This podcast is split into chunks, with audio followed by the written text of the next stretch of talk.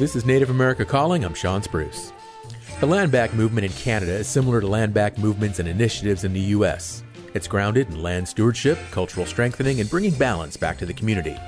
Indigenous people in Canada experienced a different history of colonization and have embarked on an era of truth and reconciliation. We're exploring land back movements and initiatives from First Nations, Metis, and Inuit perspectives. That's coming up after the news. Stay with us.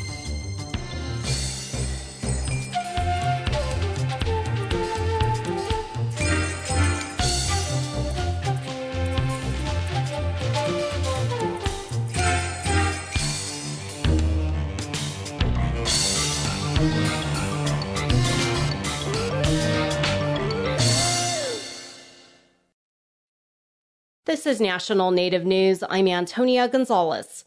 A bill to ensure Native Americans are included in the renaming of the University of California Hastings College of Law is advancing in the California legislature. It passed the Senate Education Committee last week. The college is named for a land speculator who built his fortune committing atrocities against Northern California tribes. The bill, introduced by Native American Assembly member James Ramos, strikes the name Hastings from the school and creates a process for renaming. Ramos says having Native people rename the college is restorative justice for the Round Valley Indian tribes whose ancestors were killed by Serranus Hastings. The California legislature named the school in state statute in the 1800s, and legislative action is required required to rename the campus. In 2021, the College Board approved changing the school's name and has been in discussion with tribes. The bill passed the Education Committee with a 6 to 0 bipartisan vote and now heads to the Senate Appropriations Committee.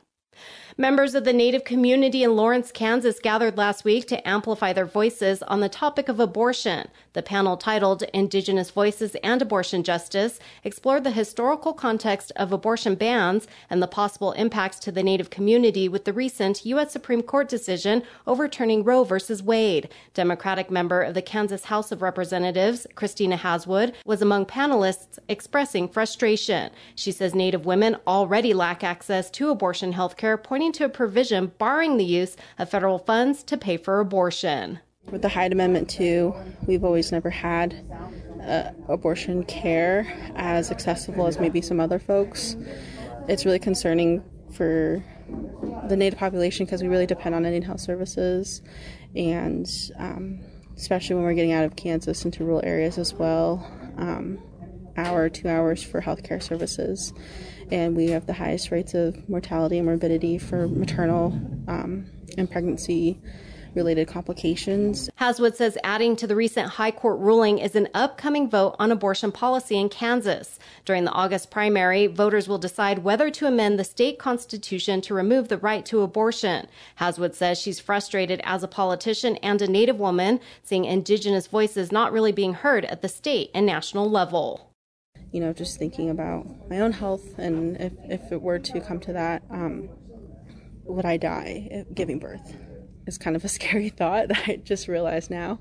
Just how valuable the choice was and how the choice for me growing up and being in the position I was has always been so empowering. I don't think I would have gone this far in my career, an academic career, um, with the comfort of knowing that I always had a choice. Haswood says she's working with her team to organize this summer ahead of the August 2nd primary. Meanwhile, last week's panel discussion included members of the Indigenous Community Center, which plans to host a second event to further the discussion on abortion from Indigenous perspectives. The U.S. Department of Justice has opened the application period for federally recognized tribes to take part in the Tribal Access Program for National Crime Information. It allows tribes to access and exchange data with national crime information databases. Justice Department officials say it's a tool for tribal police, governments, and courts to investigate crimes, keep communities safe, and hold offenders accountable. The program provides training, software, workstations to process fingerprints, take mugshots, and submit information to the FBI. There are currently more than 100 tribes participating in the program. This round of applications opened July 1st and closes at the end of August. I'm Antonia Gonzalez.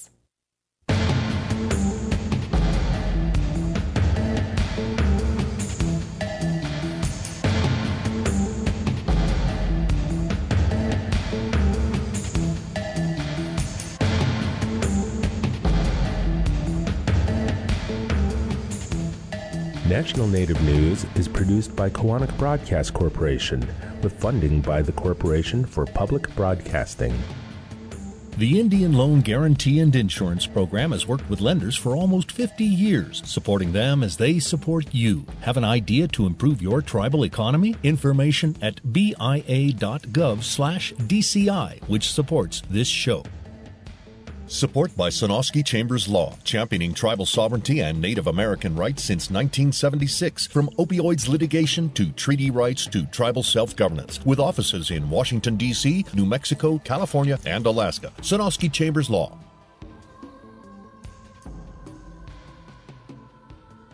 Native Voice One, the Native American Radio Network.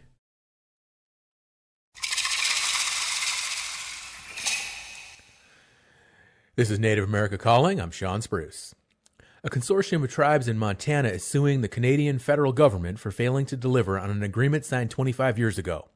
The agreement was an acknowledgement of the government's unfulfilled treaty promises, in this case for nearly a million acres of land. The lawsuit by the tribes say the government has delivered less than half of what is spelled out in the agreement. It's the latest in an ongoing effort to return indigenous land to indigenous people. As Canadians acknowledged Canada Day on Friday, many of the country's indigenous people wore orange in a show of support for reconciliation that includes the transfer of unceded native land. Many of the issues around traditional indigenous land in Canada parallel those in the U.S. and involve land taken through force, coercion, and treaties negotiated in bad faith. But First Nations, Metis, and Inuit people face unique challenges as well. We'll hear about that coming up this hour. Get involved in the conversation by calling 1 800 996 2848. 1 800 996 2848. We have three guests on the show today, all of them uniquely qualified to talk about Canada's growing land back movement. Let's talk first with Dr. Linda Manyguns. She's the Associate Vice President of Indigenization and Decolonization at Mount Royal University. She's Blackfoot and joining us from Calgary in Alberta, Canada. Dr. Manyguns, welcome back to the show. Oh, thank you for having me again. Absolutely. Land back really gaining traction in both Canada and the U.S. Can you tell us more about what the land back movement is seeking to accomplish? Well, it's multidimensional. I know that you mentioned just previously in in the introduction, it's about giving land back, and there are initiatives. I was just involved in one where we were actually transferring 270 acres uh, to the St. Mary's Band in New Brunswick, uh, just outside of Fredericton. And uh, that initiative was done by Marion Cumming, and that was property that she felt was unceded and taken by the government illegally. And uh, it took us, gee, almost 30 years to actually finally get this um, transfer done. But it was just done over the last few months. The papers were signed, and the little band now has full control, and they'll transfer that title into um, Indigenous title so that it's tax exempt. The well, land back, yeah, oh, the land back initiative has got uh, other dimensions, and that's about self determination and stewardship. And like I'm Blackfoot, and one of our, you know, very sacred bundles, which I'm part of, has all of the animals and all of the birds and, and whatnot in it. And every spring and fall, we re um, uh, we sing their songs and we redo our commitment to all of those birds and animals and plants and the land that we live on. Uh, so that is our commitment to stewardship that we renew twice a year. And that's renewing it with a promise that we'll take care of them as long as they take care of us. And every Aboriginal community, I am sure, has similar or equivalent commitments to the entities that they uh, live with in their territories. Dr. Manyguns, these concepts that you use to describe land back, self determination, stewardship, sovereignty, resources, these aren't new grievances or issues in Native America. What's different about the way land back is addressing these concerns? It's raising um, awareness uh, to a new level. Um, and I think it's great gaining traction because the world is in crisis. Uh, our environment is not in good shape. And I think the continuing continuing down the path of colonialism and extraction of, you know, resources out of the land and plants and animals is no longer a viable way to exist. And there is no other uh, view or holistic way of living with the world that exists except for the indigenous perspective. And uh, for the first time, our thinking processes, our ways of, of, of coexisting, mutually coexisting with mutual respect and, and with honoring, you know, all the, the, the life forms that uh, and the ecosystems that we have suddenly make sense to more people. And, you know, due to the crisis, people are turning and asking more questions and want to know more. A world in crisis. And Dr. Manyguns, in some contexts, the land back movement includes a social justice component. Can you talk about that? Oh, yes.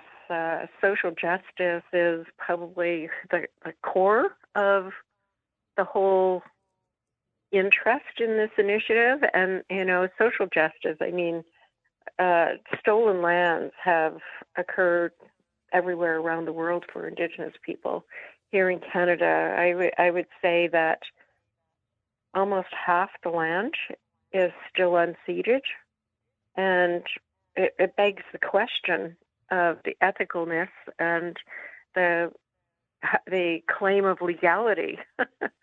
I mean, mm-hmm. social justice. I mean, people, our people were starved to death in many parts of Canada in order to take the lands.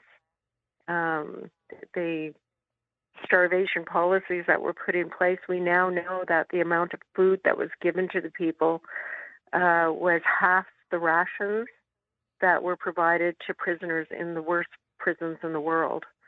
So starvation was definitely the objective of getting rid of the Indian question up here in Canada. And the very fact that we've survived and now we're still arguing not to join their world, but rather to renew ours and regain these the ethical concepts of a holistic way of living in the world is is mind boggling. It's it's just the same as you know elders and people from our communities have been through these residential schools and brutalized.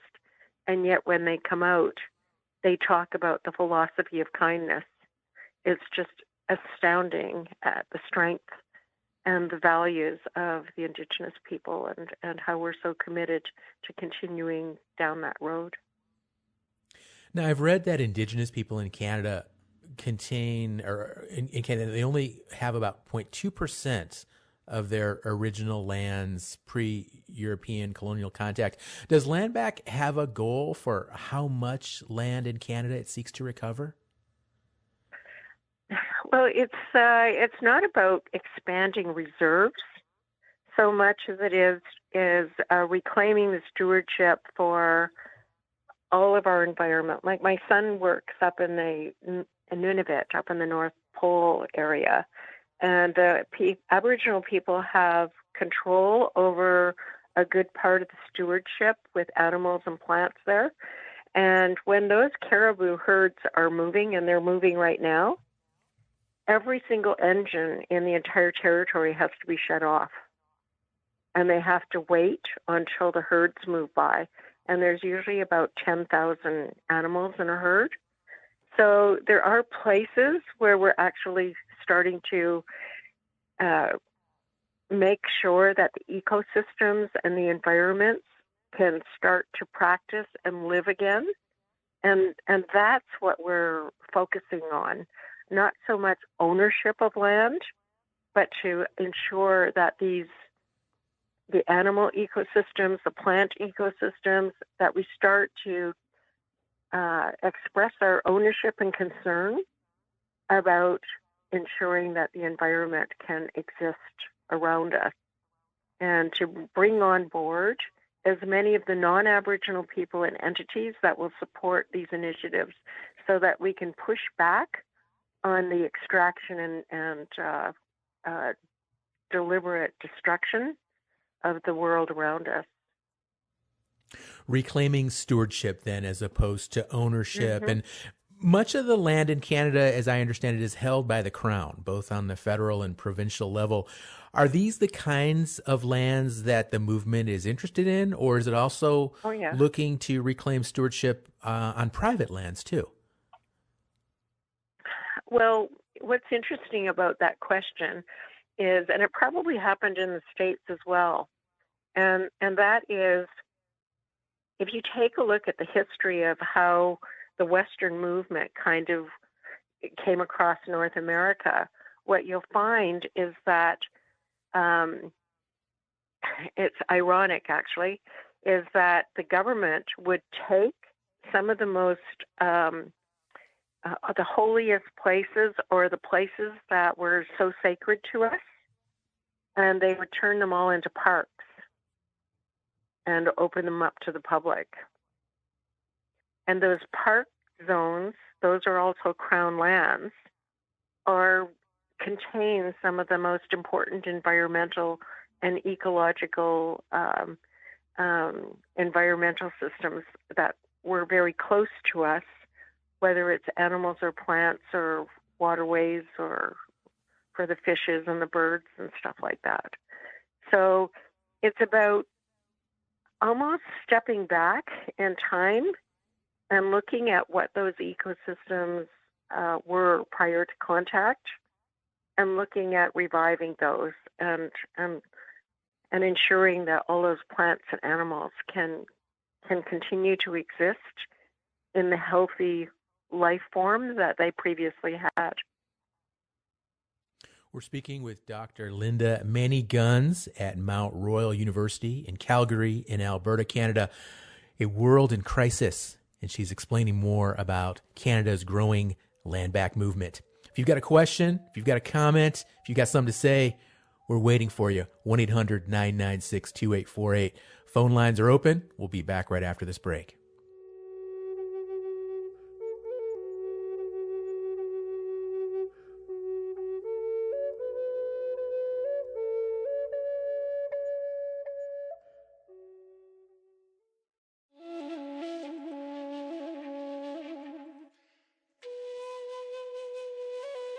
We're taking a look at art, music, film, and pop culture of the 1960s from a Native perspective.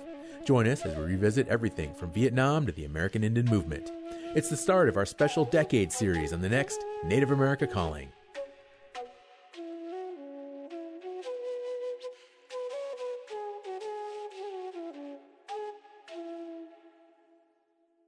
If you're hurting in your relationship or have been affected by sexual violence, Strong Hearts Native Helpline is a no charge, 24 7, confidential, and anonymous domestic, dating, and sexual violence helpline for Native Americans. Help is available by calling 1 844 7 Native or by clicking on the chat icon on strongheartshelpline.org. This program is supported by Strong Hearts Native Helpline. You're listening to Native America Calling. I'm Shawn Spruce. We're talking about land back in Canada today. You can join our conversation. What land back initiatives are happening in your Native community? How would you define land back?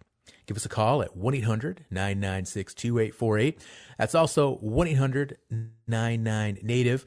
We're speaking now with Dr. Linda Manyguns. And Dr. Manyguns, you were talking about how the, the government, the federal government, both in Canada and down here in the U.S., had had a history and a practice of taking what were some of our holiest spaces among our native people and opening them up for parks and and right off the bat it, it made me think of places like Mount Rushmore in South Dakota and then down here in the southwest at Mesa Verde and let, let's talk more about that and I'd really like to know more about some of the biggest challenges that you think are, are facing the land back movement in Canada right now. What are they? Challenges? Well, the biggest challenges we have, you know, are where we try to create some resistance in order to uh, uh, stop the resource development or extraction. Uh, some of the the issues like Fairy Creek, uh, which has uh, our Aboriginal people are have been manning the the barricades there at uh, a heavy, heavy toll of our Aboriginal people due to arrests and, and the violence that uh, has occurred around that.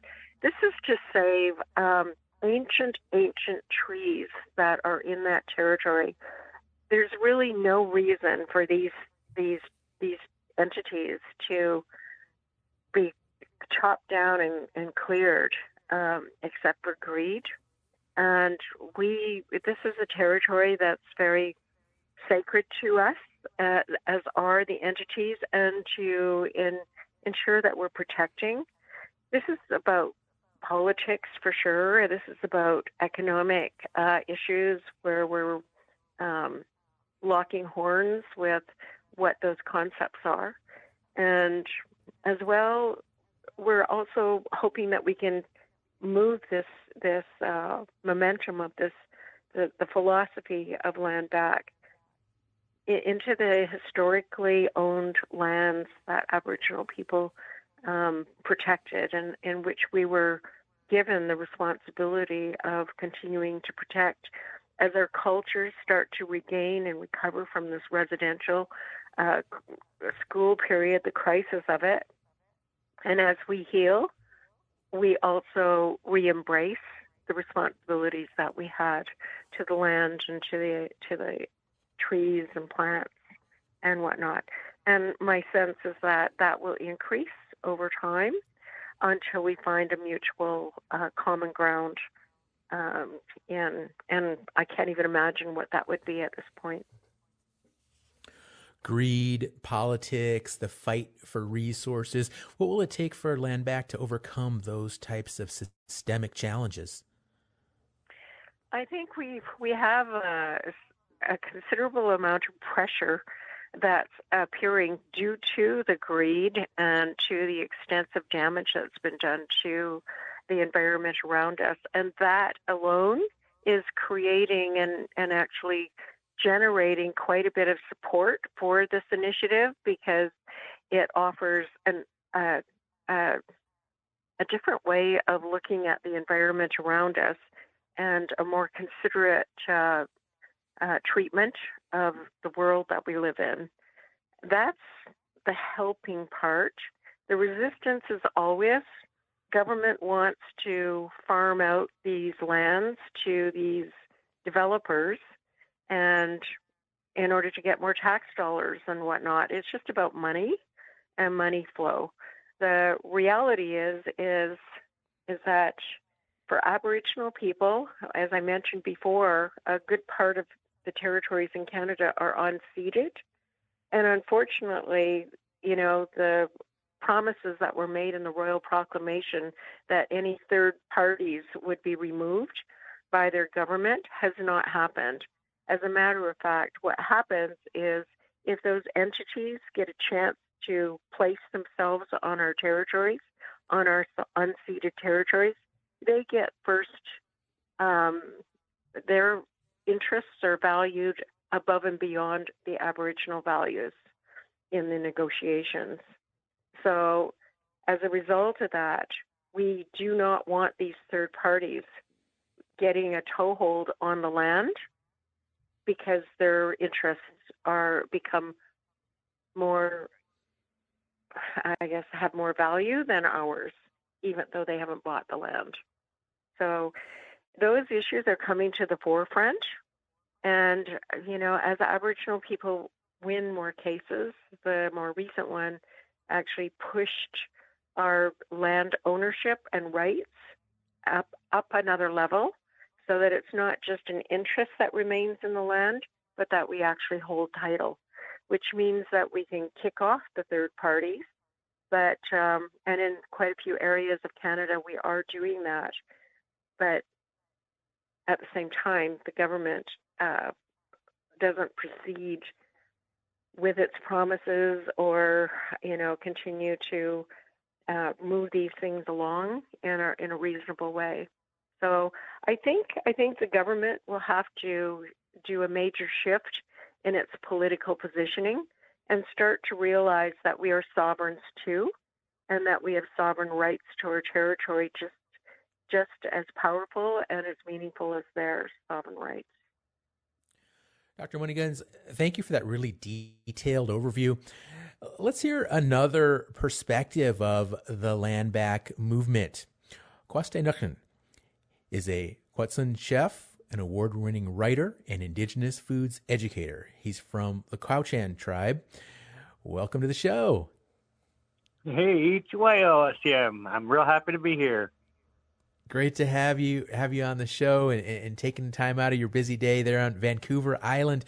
Tell us, how does the land back movement relate to food? Well, I think the elders would have me probably say that without our land, we don't have food, and without our food, we're not who we are.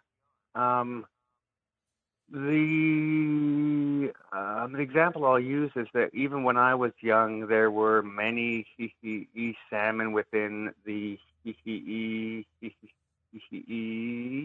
river still, and I'm not that old yet, but we don't have the like volume we once had. All of our like foods from you know the earth and uh, um, the ocean are actually becoming less and less and less as they're actually being replaced with our new Western food. So, um, what was once a, a camas um, meadow is now where they grow wheat, and so um, our uh, traditional food food system is being um, changed over into this new like Western like system, which really uh, works to dis uh, um, us from the land. Yeah. Well, that's a really insightful overview there, and and with regard to how these food sources have been impacted by outsiders. You mentioned the salmon and, and other resources in your area there in the Pacific North, you know, Western Canada, far Western Canada. How are you seeing uh, tribal nations take back land or, or take control uh, of these lands that are, are being impacted and these food sources that are being impacted as well? Um, I've watched a lot of our tribes work to remove um, things that are beginning to hurt the environment, like the uh, um, the open uh, uh, uh net uh, uh, fish farms were um, directly changing the habitat and the health of our or, salmon, and so they all um, a lot of the tribes were actually like working to have them um, removed, and as of I think next year they will all be removed. So we we are winning a little bit there, but the reality is here that that's just the, tip of the traditional food um, um, iceberg, and that we we really need to to uh, to help the world here realize how valuable uh, our, our, our, foods are. As an example, um, a lot of the traditionally used uh, uh, uh, um, foods here are not even commercially accessible. They're being um, um changed over. So, one thing that I'm actually working with here is trying to get our or traditional foods to be recognized within, you know, like the uh, the Western uh, uh, food system. So, as an example, we can uh, um, buy two varieties of of uh, uh, clams here but uh, the two varieties are not actually from here and are pretty highly um, invasive. So the ones the the varieties that we've had here for like generations are actually being removed to be changed over to these like new varieties. But why are we not just using what was here? Why are we having to like change things? And so it's like it's really almost a, a change in the way that we use our foods because we have the resources, we just have to want to use them, I guess. Kwasté you shared your efforts to have traditional foods recognized by, by mainstream people and mainstream cultures. And I'm interested in learning more uh, about your work and what else are you doing as a chef and as a native foods advocate to support the land back movement?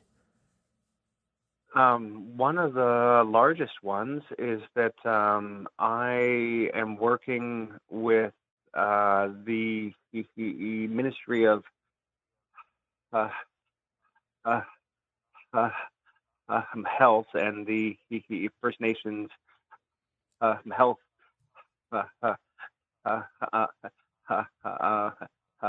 Authority to get our traditional foods recognized. Now, what does that mean? Like, so as an example, I work here at um, like an elders uh, uh, uh, uh, um, building, and so I have the I have a requirement to hand the elders the food that like they want, and due to regulations, I can't hand them a lot of our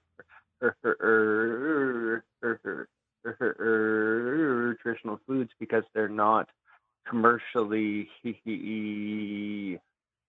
um, um, accessible. And so working with those organizations to try to change that. And what that'll really do is um, create the economic opportunities which can then like drive the different like tribes to return to those ways like if we we return to working on our foods it, the, the, there's no advantage yes we we can harvest and use it within our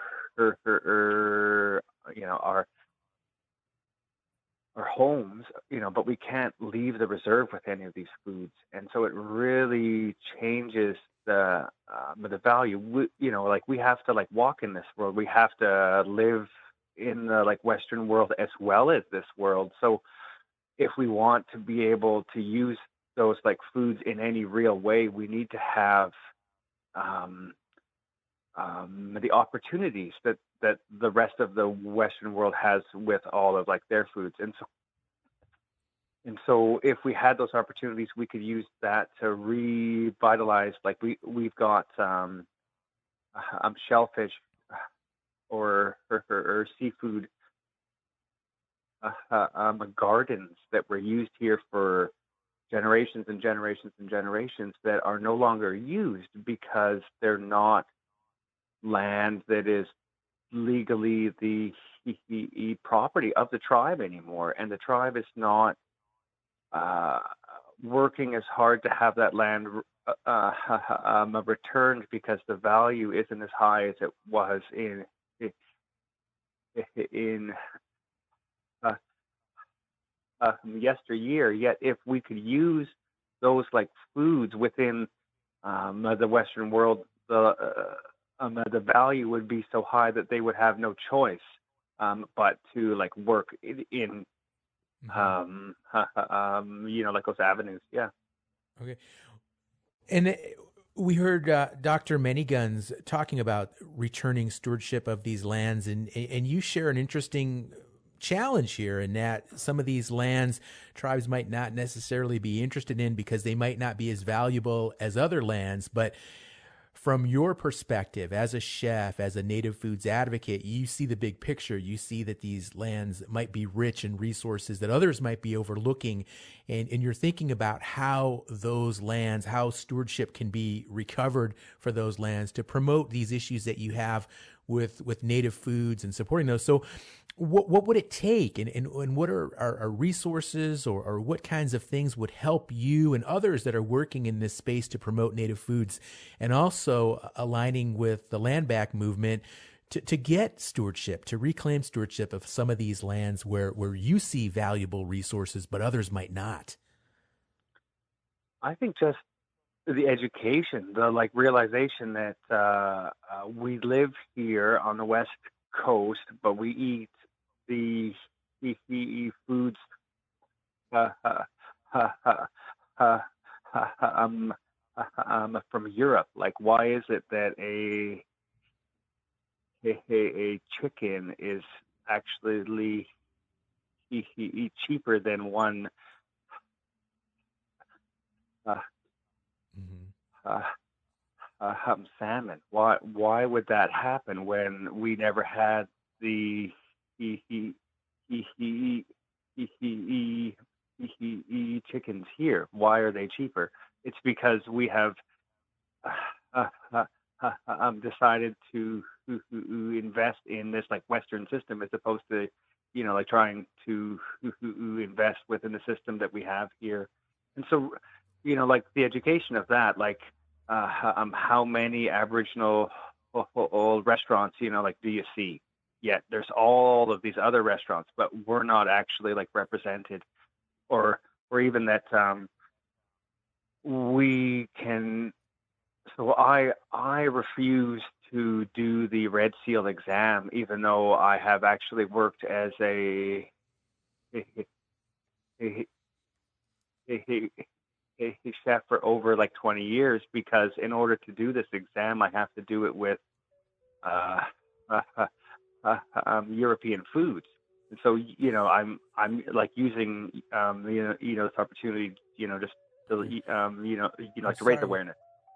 Yeah, we're going to have to go to break. I'm sorry, but we're having a, a, really enlightening conversation on the land back movement. If you've got a question, 1 800 996 2848. Back right after break.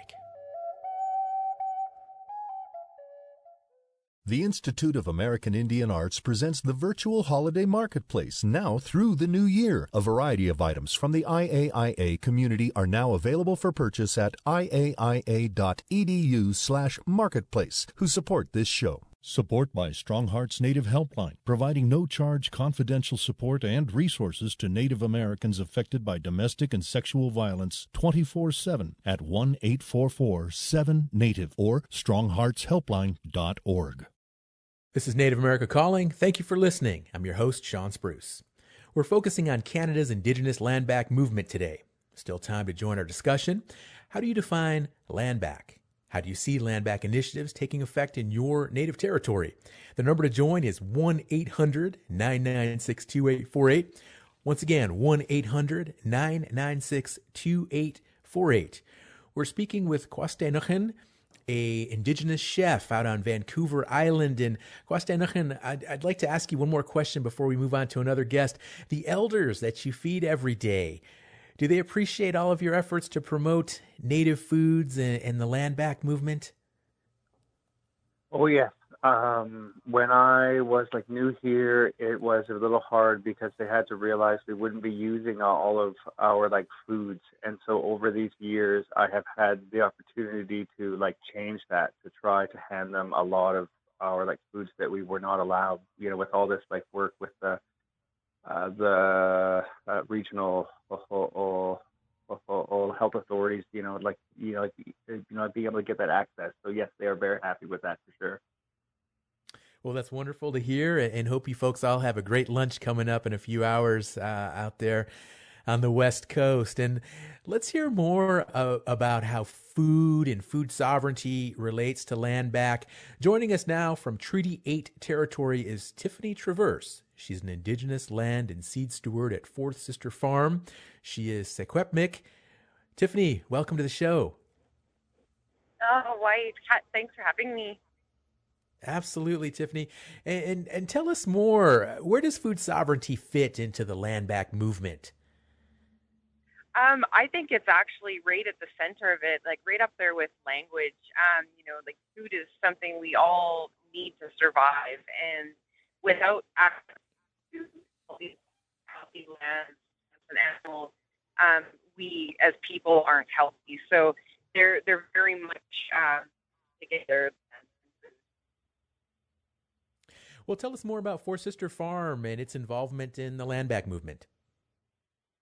Yeah, definitely. So Four Sister Farm was sort of the um, birthed from me um, as a sort of a, a, nod to the Three Sisters uh, planting methodology with corn, beans, and squash working in harmony together to create this, you know, perfect ecosystem for each of them to thrive And I think of myself as that fourth sister being the land steward to help guide um, plants as they grow. Um, it's also a nod to my, my great grandmother, Elda Sheeler Palmer Kinbasket D. Hart. She was the fourth sister of seven sisters, all residential school survivors. Um, and it just seemed like such a fitting uh, name to to bestow upon the farm, where we're doing some really amazing work around indigenous plant breeding, um, working with the federal government on some indigenous-led um, soil health projects that are actually going to inform community. Um, yeah, and, and doing some seed adaptation to our changing climate. That's kind of the center of the work that I do there. Well, the plant breeding, that sounds really interesting. Indigenous plants. Tell us more about that.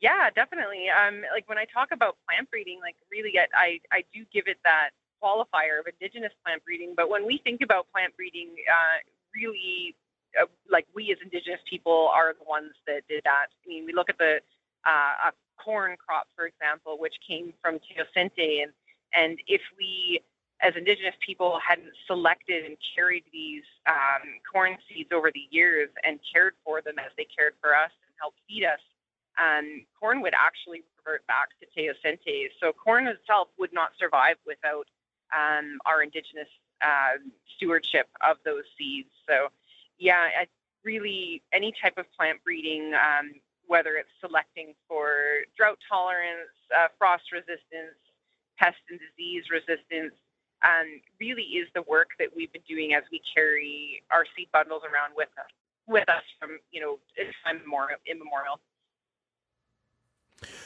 So this conversation, we keep going back to this whole concept of, of stewardship of these native lands. And are there any specific uh, land projects or, or, land back issues that the, the Four Sister Farm is currently addressing that, that fall within this mission of of promoting these these healthy foods, these indigenous foods, these programs that you have going on up there at the farm?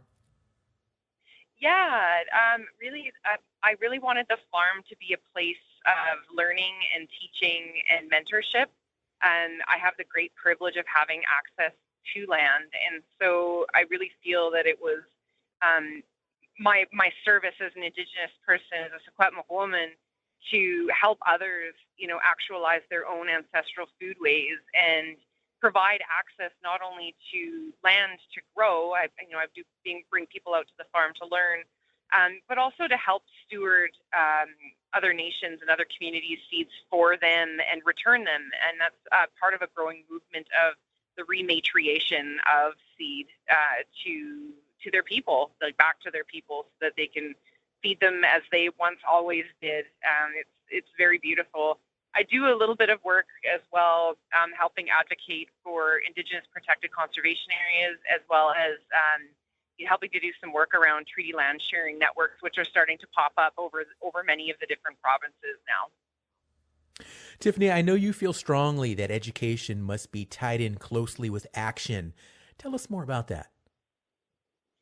Yeah, uh, for me, you know, I, I don't have any of my own human children. Most of my children are, are dogs or seeds. And uh, I think it's so important to be able to pass this knowledge on to to someone. And because I don't have my own children, I really feel that education, um, specifically to the youth, but I mean, even to some people who are older than me that really want to reconnect with their ancestral foodways, indigenous or not, um, I uh, I'm, again, I'm providing a, a service. I've, I've had such a great privilege of learning from amazing mentors like my mentor Caroline Chartrand, who is uh, Métis, uh, Rowan White, who is Mohawk from Akwesasne. You know, these are some of my dearest and sweetest mentors that have taught me over the years, and I really feel that it's my, um, you know, my responsibility to be able to pass that knowledge on to um, others who are willing to take that knowledge and do right by it and not commodify it the way that obviously capitalism and the industrial agricultural complex has forced us to do. So yeah, I really feel education is just right at the at the center of, of what needs to be done. Well, let's talk more about your own education and your training. Mm-hmm. How did you become a seed keeper? it's so funny. Everybody asks me that, and uh, it's funny to say, you know, I have no formal education. Um, you know, I went to college back in 2003 for an admin program. I don't have any botany or, or ethnobotany background. Um, I really just got back to the land after being away from it for so long, living, uh, um, you know, in, in an urban setting, and it I mean, it just it, it came to me, and you know, as I started learning and really diving into not only my Secwepemc but my Swiss roots, and you know, seeing what what we used to eat, and really wanting to have that feeling again for myself, um, I started doing some really deep soul searching and research on, okay, well, what does that mean? Like, what like what types of foods we eat, and are we still eating these foods, and why aren't we eating them if that's the case? Um, and it really just, I, you know, fell headfirst down this rabbit hole of, of learning everything I possibly could and learning different ways to collect and, and grow these plants um, so that I can pass that knowledge on. I know a lot of it's becoming lost, um, and I really want to, to make sure that others are able to, uh, to learn that as well. Listeners, there is still time to get in on our conversation. 1 800 996 2848. Tiffany, Dr. Manyguns mentioned political challenges, greed, and, and infighting over resources and things like that. What do you see as some of the biggest challenges facing land back? the movement there in Canada with regard to your work there at Fourth Sister Farm and, and being a seed keeper and, and working on behalf of food sovereignty issues? Yeah, I mean, I have to thoroughly agree with Dr. Manyguns. Um, it's very multifaceted, very layered. Um, the definition of land back can mean several different things. You know, as I mentioned before, there's there's alternatives to um, simply having land given back to Indigenous communities. Although obviously that's the the end goal.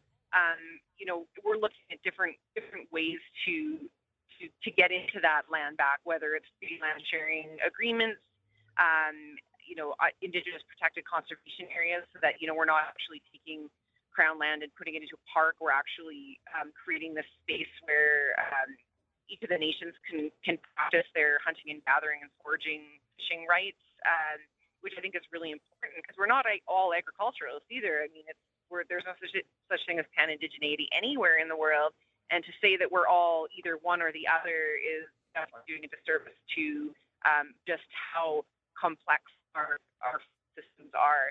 So I think we have to look at um, many of those different things. And of course, greed is always at the center of um, what is holding um, us back as Indigenous peoples in reclaiming um, these rights to place and, and land and really to food, which is the, um, the pillar of uh, really of our health and our overall. And from your side of the struggle, what more do you need to address these challenges? Resources, uh, awareness. What's it going to take? Well, I always laugh. I say, you know, if I could clone myself five times, that would be great. Yeah, there's there's so much work that needs to be done. I think capacity is is definitely a, huge area for myself. I actually off for a uh, less uh, and so you actually need to see um, which was towards planting of disturbed areas disturbed by industry. So, you know, we are doing the work on the land, um, whether it's at home, you know, growing food for our families and our communities, but we are actually doing a lot of work out in the communities as well. So,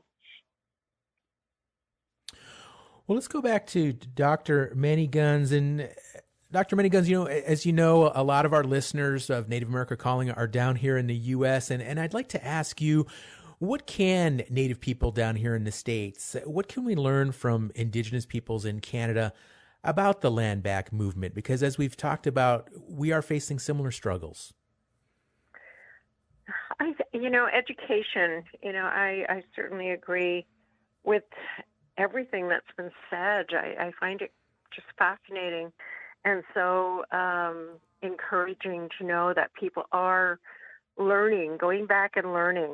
And I think that part of this learning also means regaining the knowledge of our original trade routes and starting to trade from, you know, uh, indigenous groups to indigenous groups and starting to uh, access and learn again how to process our own the natural foods that are in our environments, like bulrushes. Um, you can harvest those in the fall, and you can get flour out of the heads. Uh, you can harvest them in the in the spring, and you can get the little buds that are, you know, really tasty. And you know, just knowing that these innocuous things that are growing on the sides of the roads actually are foods that we used to survive on, and and they tasted really good. I, I as I mentioned before, we have we're growing some of the mandan seeds here on at the university. We planted them the first time this year, and I had uh, uh, taken one of the recipes from Buffalo Bird Woman, who was documented in the early 19, 1917, I believe, and uh, all of her seeds were taken, so I found them. But I also cooked one of her recipes, and it was four vegetables mixed. It just was sunflowers toasted and crushed, and uh, a slurry of of the squash, and then beans and corn all mixed, added to it. And I'll tell you right now, when I made it, I had a bunch of profs and students over at the house, and they were literally eating it out of the pot. It was so good. no salt, no pepper, no nothing, just the natural processes. So we have a lot to offer when we go back and and re-engage and figure out what these wonderful, wonderful um, food sources were that sustained and actually created just a wonderful quality of life that existed. Well, Dr. Manyguns, before the show, you, you, shared with me that, that you have a background as a chef. So you've kind of got a, a secret weapon over there as uh, with your work in indigenization and decolonization. Sounds like you cook up a, a really great dinner. So that's wonderful for, for your students and, and associates as well. I want to go back to Tiffany. And Tiffany, let's look to the future. Um, where do you see Land Back Canada in the next 10 or 15 years? Tiffany, are you there? Dr. Manyguns, could you answer that question looking forward? Where do you oh. see the oh. movement headed? You know what? I see this as uh, a very, very interesting and very kind of soft edged way of getting to know getting to know the Aboriginal people and the way that we lived prior to contact. And it's also uh, people people love trying different things, and I think it's a it's a way to regain respect for our cultures and um, diffuse these notions that we've lived in these mundane, boring, you know, uh, less uh, exciting environments. But I'll tell you, when they taste our food, they love it. well, unfortunately, that's all the time we have for our, show today. And I want to say thank you to all of our guests in this wonderful discussion on Land Back Canada. It's been really enlightening, really informative, and it's also gotten me really hungry listening to all these great chefs talking about food and food issues and how they relate to land back. Join us tomorrow as we begin our look through the decades. The series remembers the politics, major events, and pop culture of the past that were important to Native Americans. We start off with the 1960s. I'm your host, Shawn Spruce. Thank you for listening to Native America Calling. Support by the Smithsonian's National Museum of the American Indian, presenting Ancestors Know Who We Are, a new online exhibition that features works by six contemporary black indigenous women artists Joelle Joyner, Paige Pettibon, Moira Pernambuco, Monica Rickert Bolter, Storme Webber, and Rodslyn Brown addressing race, gender, multiracial identity, and intergenerational knowledge. More at americanindian.si.edu.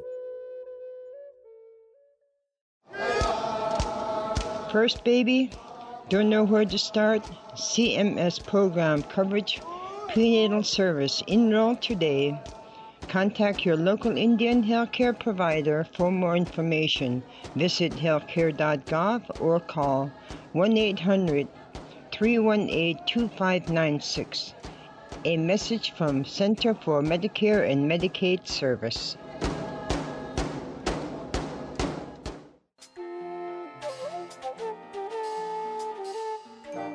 Native America Calling is produced in the Annenberg National Native Voice Studios in Albuquerque, New Mexico by Koahnic Broadcast Corporation, a native nonprofit media organization.